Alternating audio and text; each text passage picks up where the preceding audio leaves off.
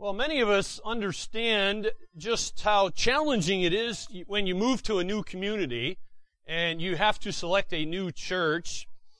Uh, those of us who've done that, we understand how difficult it is to examine a church and evaluate the ministry of that church.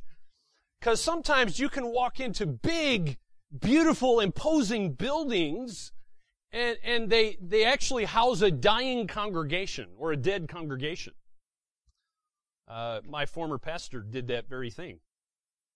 When he moved to California, he went to uh, he went to a really a large building, multi-million dollar facility, and huge property, but there was like less than ten people left in the congregation.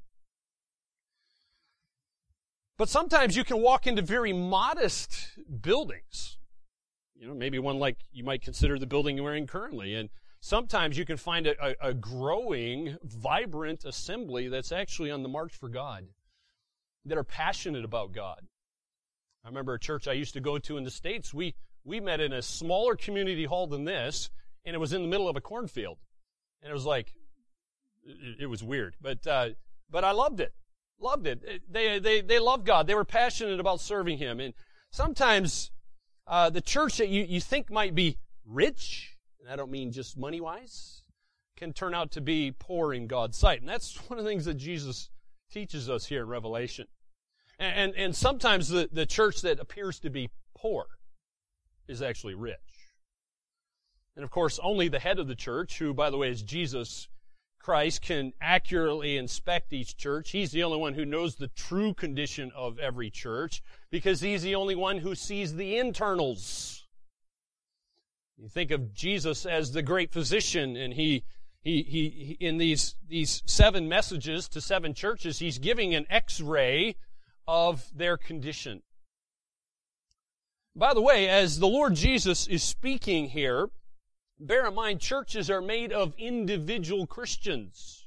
And this is where you come in because you, you see, even our church is made up of individuals. And you, you determine the spiritual life of our church.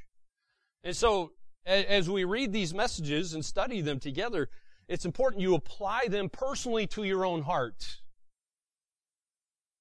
Now, as we come to the first church today, you need to understand something of the context. Let's talk about Ephesus for a moment. Because this is, this letter here was lit, written to the church in a location called Ephesus. And it was a, thriving metropolis by the end of the first century AD. Uh, commercially, it was the largest city in the Roman province of Asia. It was a, it was termed actually a free city by Rome. And that just, that, that was just an organizational scheme within the Roman Empire where they would grant a particular status to, to a, a region or a city. And it was all based on their, their, their faithfulness and their their fidelity to the Roman Empire. The religious life in Ephesus was interesting to say the least. Uh, the religious life there re- revolved around the worship of a goddess. The Greeks called her Artemis. You'll see a picture on the screen here, or I should say an idol. It, it was really an idol. Wow, where'd it go? There it is. That's Artemis. Lovely, isn't she? Uh, I say that sarcastically. And, and, the Romans called her Diana, and that's why I've put the Roman name up there as, for you as well. But and, and of course, they had a huge statue within the temple. The temple, by the way, was considered one of the seven wonders of the ancient world. It was massive. It was beautiful. It was ornate. It was uh, a building, by the way, that was 130 meters long longer than a soccer field or a rugby field. It was about 67 meters wide. And within there was the most important thing was the image of Artemis. It was the most sacred object of worship in the ancient world. If you lived there in that time, that would be the number one place on your bucket list to go visit. Not that we have those things, but anyway, the, the, it, it was really important. And, and besides being a religious center, you need to understand what was also associated with the temple. It was a gathering place for criminals. It was a scene of widespread immorality. And as a result of that, prostitution thrived in Ephesus, primarily because of the temple. A lot of immoral, immoral activities were, were going on there, and they were actually looked upon as sacred things. Not sin, it was sacred. It was a good thing for them. And there was a lot of priestesses, prostitutes. And this is a very hostile circumstance where the gospel in, invades and advanced. The gospel won some of its greatest triumphs here in Ephesus. Uh, the apostle Paul visited the city. Uh, you may recall, read the book of, of Acts. I believe it was in his second missionary journey around the year 52 where the apostle Paul visited.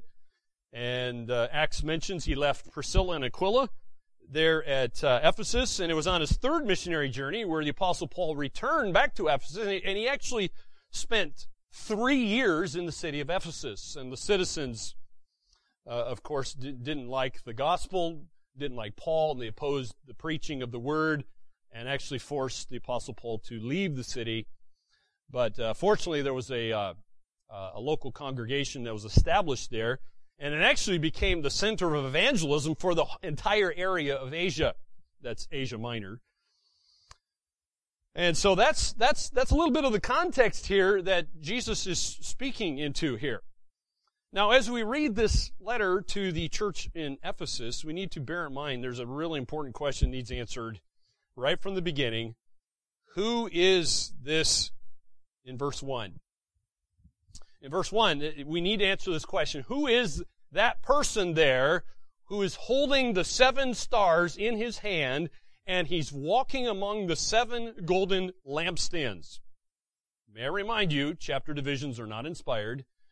Uh, that question is actually answered over in chapter 1, verse 16. In verse 16, as it talks about Jesus, it says that in his right hand he held seven stars, and from his mouth came a sharp two-edged sword, and his face was like the sun shining in full strength. And by the way, chapter 1 is talking about Jesus, talking about Christ. And so he is the Lord of the church. He is, in fact, the Lord Jesus Christ. So he is the one speaking as we read this letter. So let's read Revelation 2 verse 1. It says, To the angel of the church in Ephesus write, The words of him who holds the seven stars in his right hand, who walks among the seven golden lampstands. I know your works, your toil, and your patient endurance, and how you cannot bear with those who are evil, but have tested those who call themselves apostles and are not, and found them to be false. I know you are enduring patiently and bearing up for my name's sake, and you have not grown weary. But I have this against you that you have abandoned the love you had at first. Remember therefore from where you have fallen. Repent and do the works you did at first. If not, I will come to you and remove your lampstand from its place unless you repent.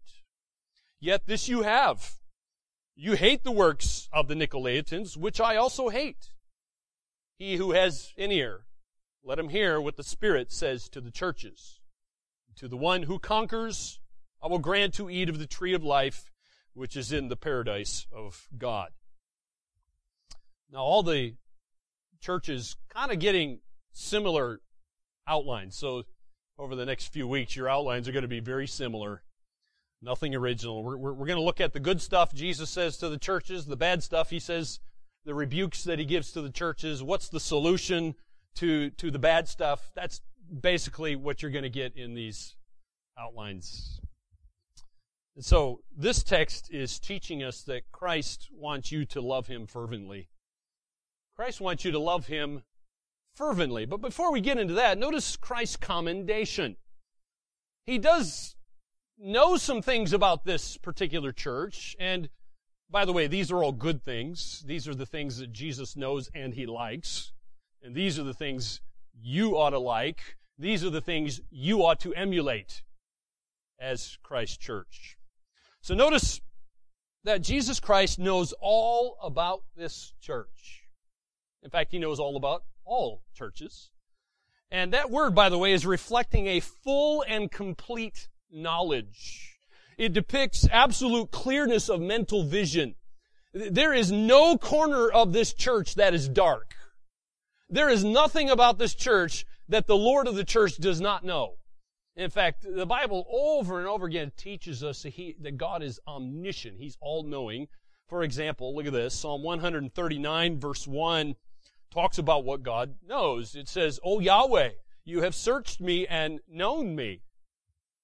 You know when I sit down and when I rise up. You discern my thoughts from afar.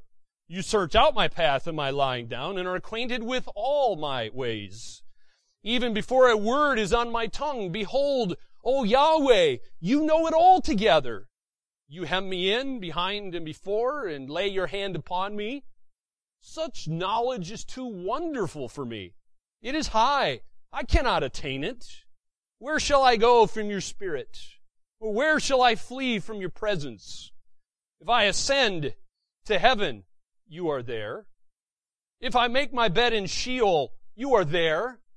If I take the wings of the morning and dwell in the uttermost parts of the sea, even there your hand shall lead me and your right hand shall hold me. If I say, Surely the darkness shall cover me, and the light about me be night.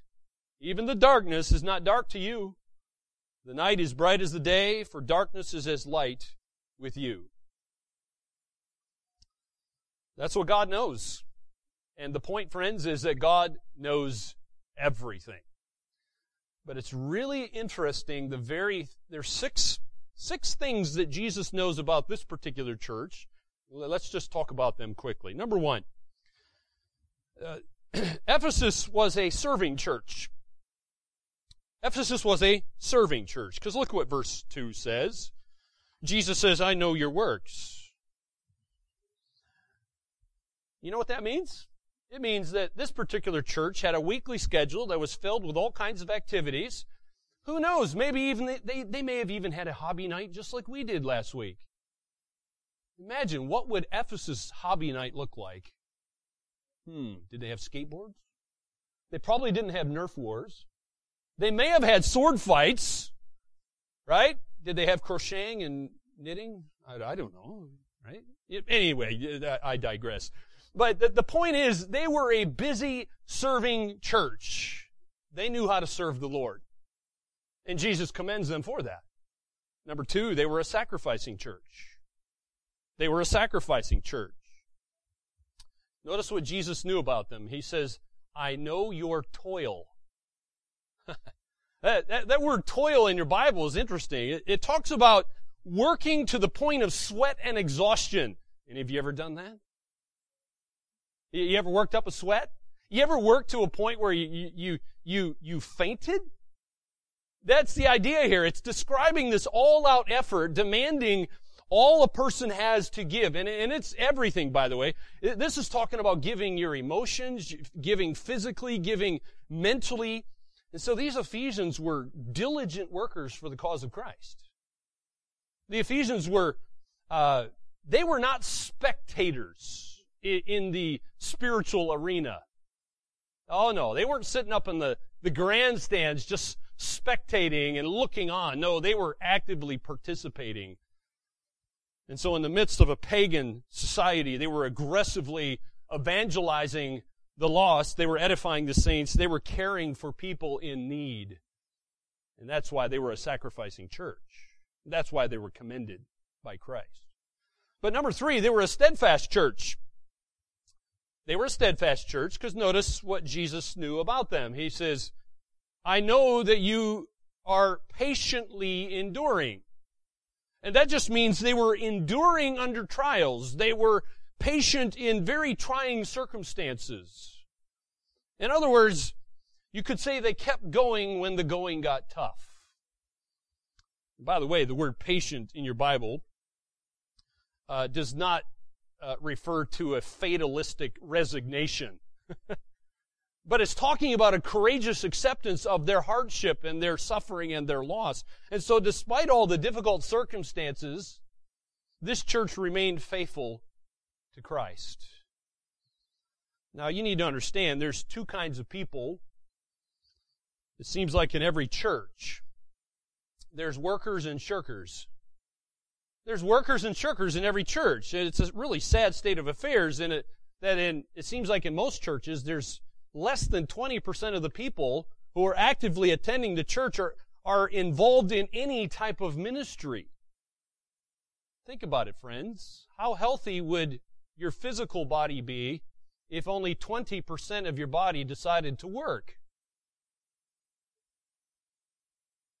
That doesn't make for a healthy body physically, and it certainly doesn't make for a healthy spiritual body either. So, the church is described as a body in 1 Corinthians 12. So, how, how healthy is our body? How healthy are, are you? It's important that you be a part of the body and functioning healthily accordingly, whatever that may look like for you.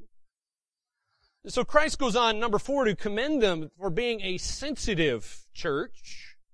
In other words, by sensitive, I just mean they were a discerning church. They, they showed discernment because notice at the end of verse 2 it says uh, uh, they, were, they were testing those who, who even called themselves apostles and are not, and they found these people who call themselves to be apostles to not actually be apostles. They were actually false. Uh, so they were holding this, this holy standard of behavior. They were, they were sensitive to sin and they're carefully examining even the visiting preachers uh, to see were they genuine or not. Why did they do that, by the way? Remember, they knew the apostle Paul, and what did the apostle Paul teach this church? He warned, in fact, Paul warned the Ephesian elders. The last thing he said to them was that false teachers would come in from the outside and even would arise from within the church. Do you remember what he said in Acts 20? Here's what he says. This is the Apostle Paul. He says to the Ephesian elders, be, uh, uh, pay careful attention to yourselves and to all the flock in which the Holy Spirit has made you overseers to care for the church of God, which he obtained with his own blood. I know that after my departure, fierce wolves, that's people, not wolves, uh, will come in among you, not sparing the flock, and from among your own selves will arise men speaking twisted things to draw away the disciples after them. Therefore, be alert. That's your responsibility as well, by the way, not just the elders. The sheep need to be alert. Well, Jesus talks about false teachers as well, because false teachers pose a constant danger to the church. And so Jesus warned of false prophets in Matthew 7, 15. He says, beware of false prophets who come to you. Notice how they're dressed. Notice how they look. They're dressed in sheep's clothing, but inside, inwardly, are ravenous wolves. Watch out. Watch out. And the apostle John had something to say about this elsewhere. He instructed the believers to try the spirits. In 1 John 4, he says, Beloved, do not believe every spirit, but test the spirits to see whether they are from God. For many false prophets have gone out into the world. So, my friends, I hope you get the point from several apostles and the Lord Jesus himself that Satan has his false ministers, and the church has to be constantly alert to detect them, show the discernment and this, the sensitivity here, and you reject them. so Paul confronted false teachers in Corinth, and he uh, he basically rips their mask off, showing who they really are in this description here. Look at 2 Corinthians 11. Uh, the Bible says, "For such men are false apostles, deceitful workmen, disguising themselves as apostles of Christ." And no wonder, for even Satan disguises himself as an angel of light.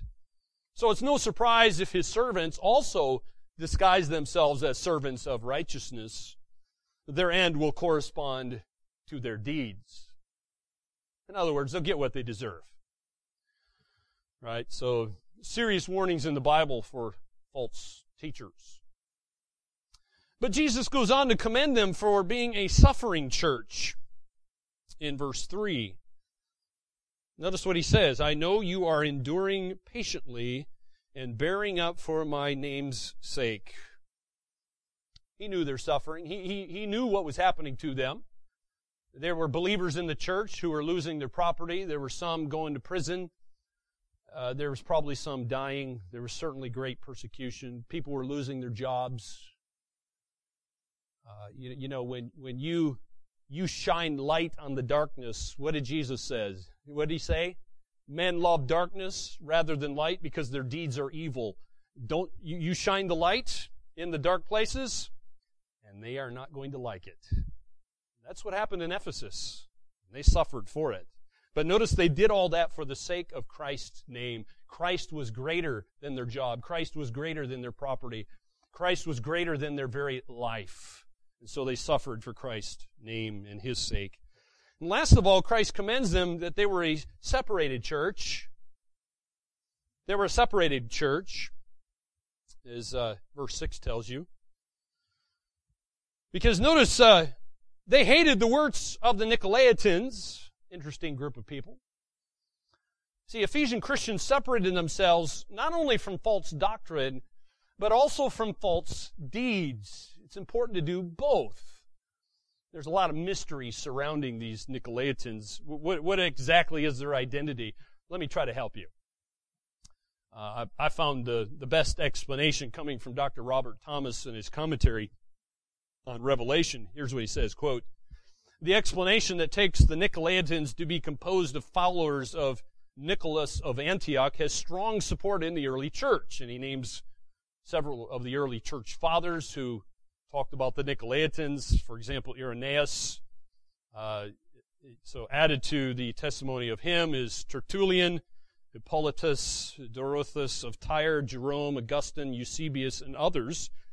And they, they all say this, that it was a, a sect of sexually immoral people who rejected fixed moral laws.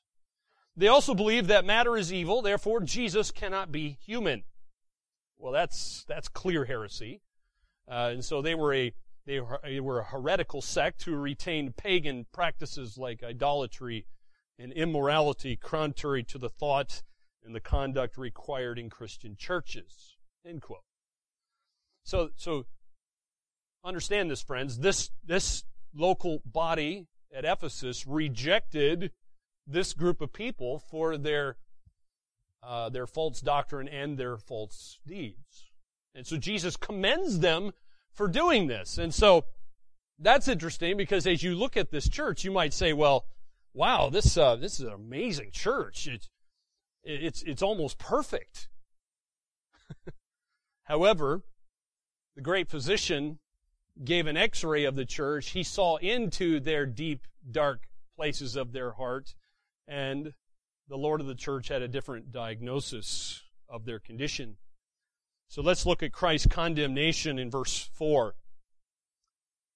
What did Jesus say? He says, But, yeah, here comes the bad news. But I have this against you, that you have abandoned the love you had at first. So, may I remind you, a lot of good things were said about this church. Jesus said they were busy, they were separated, they were sacrificing, and they were suffering. They, but they had a heart problem. And, and the problem, by the way, was not an accident.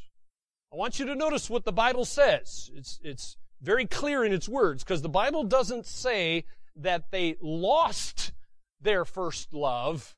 No, no, no, no, friends. It says they abandoned their first love. That's two different things. See, if you, if you lose your car keys, uh, most of the time you don't purposely forget about them. It was an accident, right? Uh, you didn't mean to do that, but this is something different. When you, when somebody abandons their baby on a doorstep somewhere, they've done that on purpose. It was a conscious choice.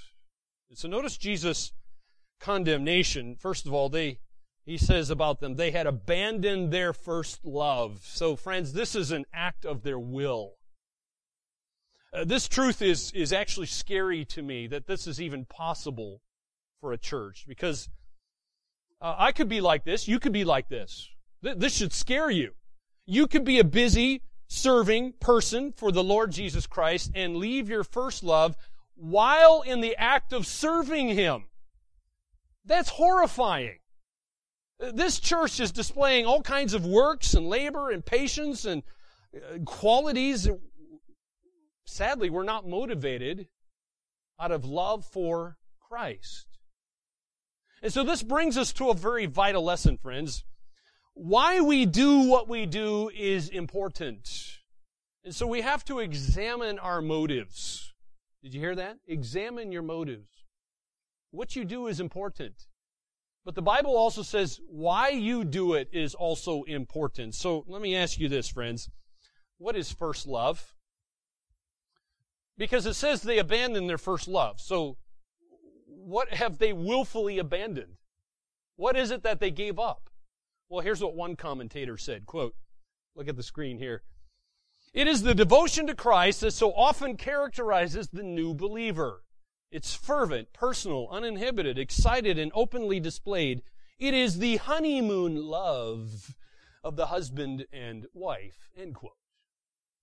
And if you don't know what that looks like, just look at the honeymooners in our congregation, okay? I'm sure they're going to be a lot of fun to watch over the next few months. Uh, and, and, those of you who are married, uh, do you remember your honeymoon? For some of us, that was a long time ago. Uh, I, I, can still remember my honeymoon. And uh, there's a lot of interesting things that I could talk about, which I won't bore you with. But I, but uh, yeah, I, yeah, I was fervent, uh, personal, uninhibited. I, I mean, we did a lot of kissing in public that we don't do these days anymore. Right? Uh, we, we just didn't care, you know, we, we just didn't care what other people thought. We're just going to kiss in public, and if people want to watch us, I, go for it. Uh, yeah, it was uninhibited. We were excited. We openly displayed our love to everyone. And uh, we're not so much like that anymore. I know, it's kind of sad, isn't it? But um, hopefully you can look at honeymooners and learn something from that because this is one of the points God's trying to make here. Uh, now, I hope that, uh, by the way, those of you who are married, that the knowledge of your spouse has actually grown over time as time has gone on. But, uh, but probably all of us could use some more passion in our marriages. Uh, as for God, though, He expects us to have a honeymoon type of love for Him. And the question for you is, is that you? Do, do you have that kind of love for God? And those of you who have never been married, you might have a hard time with this. Um, so look at the definition, try to meditate upon that. But just think, friends, it's possible to serve and to sacrifice and suffer for the name of Christ and not really love the one whom you're suffering for. And so the Ephesian believers were so busy maintaining their separation from the Nicolaitans that they were neglecting adoration for Christ. And so, friends, listen closely. Listen, labor is no substitute for love. You need both. Labor for Christ and love for Christ. Both of them is how you will please Him. So look at the description of love here in 1 Corinthians 13. It says, If I speak in the tongues of men and of angels and have not love, I'm a noisy gong or a clanging cymbal. And if I have prophetic powers and understand all mysteries and all knowledge, and if I have all faith so as to remove mountains but have not love, I am nothing. If I give away all I have, and if I deliver up my body to be burned, but have not love, I gain nothing. Love is patient and kind. Love does not envy or boast, is not arrogant or rude, does not insist on its own way. It is not irritable or resentful. It does not rejoice at wrongdoing, but rejoices with the truth. Love bears all things, believes all things, hopes all things, endures all things. Love is so important. It is the greatest motivation for what you do. You say, okay, yeah, okay, I, Jesus says this is really important. So how do I know if I am abandoning and leaving, purposely leaving and abandoning my first love? Uh, here's some thoughts for you, friends. Do you have a coolness of heart? Do you have a coolness of heart? Do you remember the lawyer who came to Jesus in Matthew chapter 22? Asked an interesting question of Jesus. He said, Jesus, or Rabbi, you know, uh, which is the greatest commandment? Remember Jesus' answer? Jesus knew his Old Testament scriptures. He answers Deuteronomy 6 verse 5 and he says, You shall love Yahweh with all your heart and all your soul and all your strength. So friends, who really has first place in your life? Well, how do I know if, if there's signs of abandoning my first love? Well, number two, do you have a callousness towards sin? Do you have a callousness towards sin? I mean, think about the stuff you do and where you go, what you listen to, what you watch. All of those things are, are, are, are going to reveal something of your heart. You know, the, the, the TV shows you watch, the music you listen to, and the news you read, and the the internet stuff you you you watch and read and all of that is telling something about the condition of your heart right? I can't see it but the great physician does. He knows. If you have a callousness towards sin it shows you're headed in the wrong direction. Because one who is sensitive to sin like jesus commends this church for is on the right path Jesus commended them for that. But do you also have a contentment in your spiritual growth? It's interesting as the apostle Paul grew in the knowledge of the Lord Jesus Christ. It's interesting to see his progression in his own spiritual growth. For example, in 1 Corinthians 15, 9, he says, For I am the least of the apostles, unworthy to be called an apostle, because I persecuted the church of God. And as he's coming toward the end of his life, Paul says things like 1 Timothy 1:15. He says, Jesus Christ came into the world to save sinners, of who I am the foremost. And so he, even he was growing in his sanctification and his walk with God. That's a good thing. It shows that he had, not, he had not abandoned his love for Christ. And number four, do you have a carelessness toward people? You ever notice what Paul says in Romans 9 3? An amazing statement when he says, For I could wish that I myself were accursed and cut off from Christ for the sake of my brothers, my kinsmen, according to the flesh. Powerful statement. He had a great love for people. He certainly was not careless toward people. Friends, there's, there's billions of people on planet Earth today. We're, we're approaching what? Uh, I think 8 million, or 8 billion, sorry. And, and, there's something like 5 billion of, of people on planet Earth who are outside the clear preaching of the gospel. Uh, somebody said we're, we're, we're well over now 50,000 people going to hell every single day. Do you care? You should. If you don't, then you have a carelessness toward people. And that's a sign of abandoning your love for Christ. So, what do you do? If you recognize, if you, if you recognize, hey, okay, all right, I can see some signs there of abandoning my first love. Well, I've got some great news for you, friends. There is actually hope for those of us who have sinned.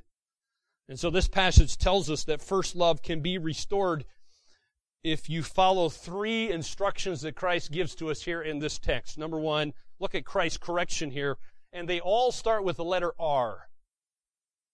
They all start with the letter R. Number one, here's the correction. Here's the instructions the great physician gives as he's examined your x ray, and he says, Remember your past. Remember your past. In Greek, that is present active imperative. And remember, imperatives are commands. Remember, present tense just means it's an ongoing thing. You must literally keep on remembering what you have lost and, and cultivate this desire to regain this close communion with Him again. You say, well, why is that important? It's because forgetfulness is frequently the initial cause of your spiritual decline. That's why the Bible's all the time telling us to remember. Don't forget. Return. So if you want to avoid spiritual decline, you need to remember. Remember what? Remember your past. It's important. But number two, Jesus says, repent of your sin. He wants you to repent of your sin. And again, that's imperative. Confess your sin. You, you turn from your sin. The idea is you forsake your sin. But, but you, you put off, whenever you put off something, remember the principle of replacement. You have to put something in its place. Yes, forsake your sin, but please put Christ in place. And so what's God doing here? He's dealing with your will because it's only an act of your will that's going to make it possible for you to return to your first love. So repent of your sin. And three, repeat your best works. Another imperative. It's another imperative. You have to repeat those best works. You say, repeat what? Well, Jesus Christ says you repeat the first works or, or those deeds that you did at first. When, when you first became a Christian, what, what was life like for you? Well, just look at some people in this congregation. It, it's very illuminating. If you, if you can't remember what you used to be like because it was so long ago, then you can look at people in this congregation. It's fun. Do it. I suggest you, you do that. But some people look at this and say, okay, oh, I'm a, but I'm a feeler. I'm not a thinker. Well, you say, well, what about my emotions? Do I just ignore them? No. But friends, the Bible's clear. It's an act of the will that's going to cause those emotions to follow. It's an act of your will. It's going to cause those emotions to follow. For example, think about your personal devotions with God. Or you, if you, whatever you call it, your quiet time with God, whatever name you want to attach to that. What does that look like? And you say, well, man, sometimes Sometimes my emotions just have a really hard time getting into God's Word. Okay, I understand that. Right? Sometimes I have a hard time, I'm not, I don't feel like being fervent in prayer. I understand that. I have those days. So what do you do? You, you repeat the first words. You, you do the deeds that you, that you used to do.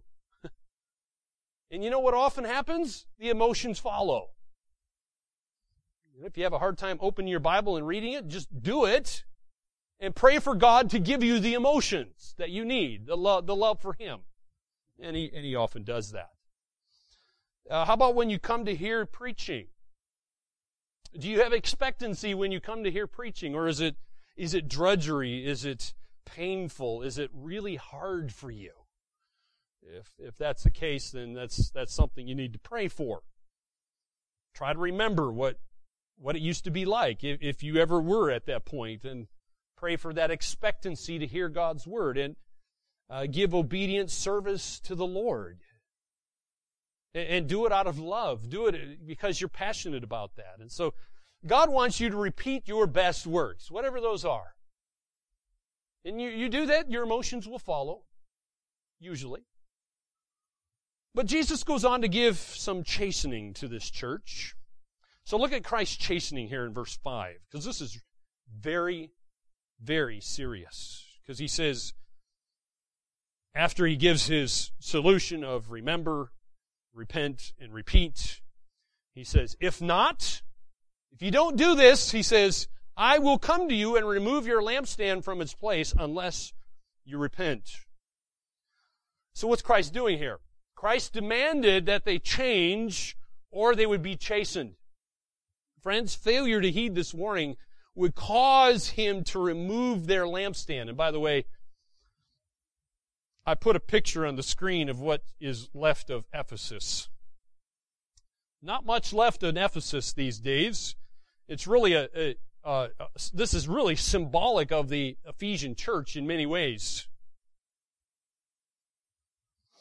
So, in spite of all the privileges that Ephesus and this church enjoyed, and uh, it, it was amazing. But Jesus is saying here that they're in danger of losing their light. And so, friends, the church that loses its love is soon going to lose its light. It doesn't matter how good their doctrinal statement is. It doesn't matter how good their theology is. If they lose their love for Christ, they are in serious danger. And so the glorious city of Ephesus today is, is, is, is in ruins. There, there's a few stones there now, but nobody's really living in there. And there certainly is no light shining there today. So that's Christ's warning. It's a warning to us even today. Take heed. So look at Christ's challenge here in verse 7. Here's the challenge, friends. Because notice this particular letter ends and closes with this exhortation and a promise. Two things, an exhortation and a promise. See, notice Christ's exhortation is, He who has an ear, let him hear what the Spirit says to the churches. Let me just highlight that phrase, let him hear, because in Greek that's imperative. That's not an option. You, you must hear what the Holy Spirit is saying to, to His churches. And so, what's this doing? It's emphasizing this sober responsibility that all Christians have to heed God's voice from Scripture. Heed it. Not enough to just hear. You got to do something about it.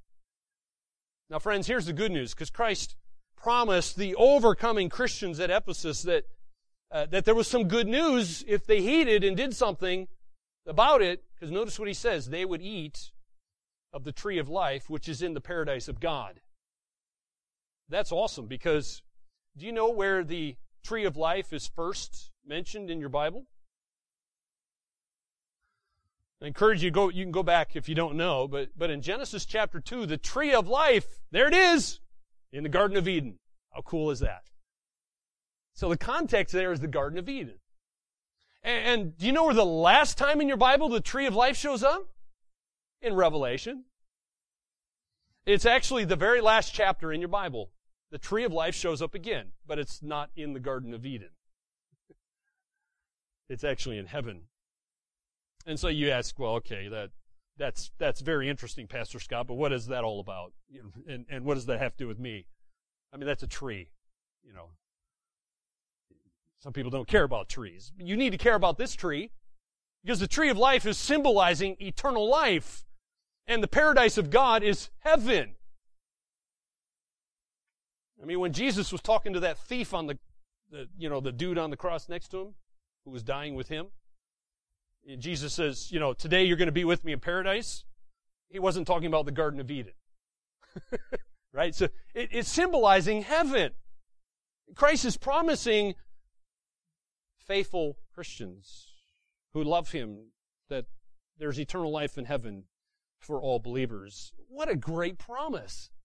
I can't think of anything better than that. And so verse 7 is making it clear, I hope to you, that individual believers within a church may be true to Jesus eh, no matter what other people in the congregation are doing. Right? So just because someone falls away or somebody starts believing heresy or whatever doesn't mean you have to do that. Doesn't mean you're doomed. But in general, the church of Ephesus was this church of loveless orthodoxy. And as a result of that, they were made up of loveless Christians who neglected their love for Christ and others. And it's sad. And it's a warning. And so let me ask you, friends, are you guilty of the same neglect? Let's pray. Heavenly Father, we thank you for Jesus Christ, who is displayed quite differently in the revelation of Jesus Christ here. We're, we're thankful that He's He has ascended. He has all glory and honor and power and blessing. And uh, we see him displaying uh, uh, himself here amazingly in the book of Revelation. And so may we see Jesus Christ as he is displayed here for us. He is King of kings and Lord of lords. He has all knowledge, all power, all presence, and more. And uh, we, we thank you for that. And so may we love him fervently. May we serve him passionately do both of these at the same time.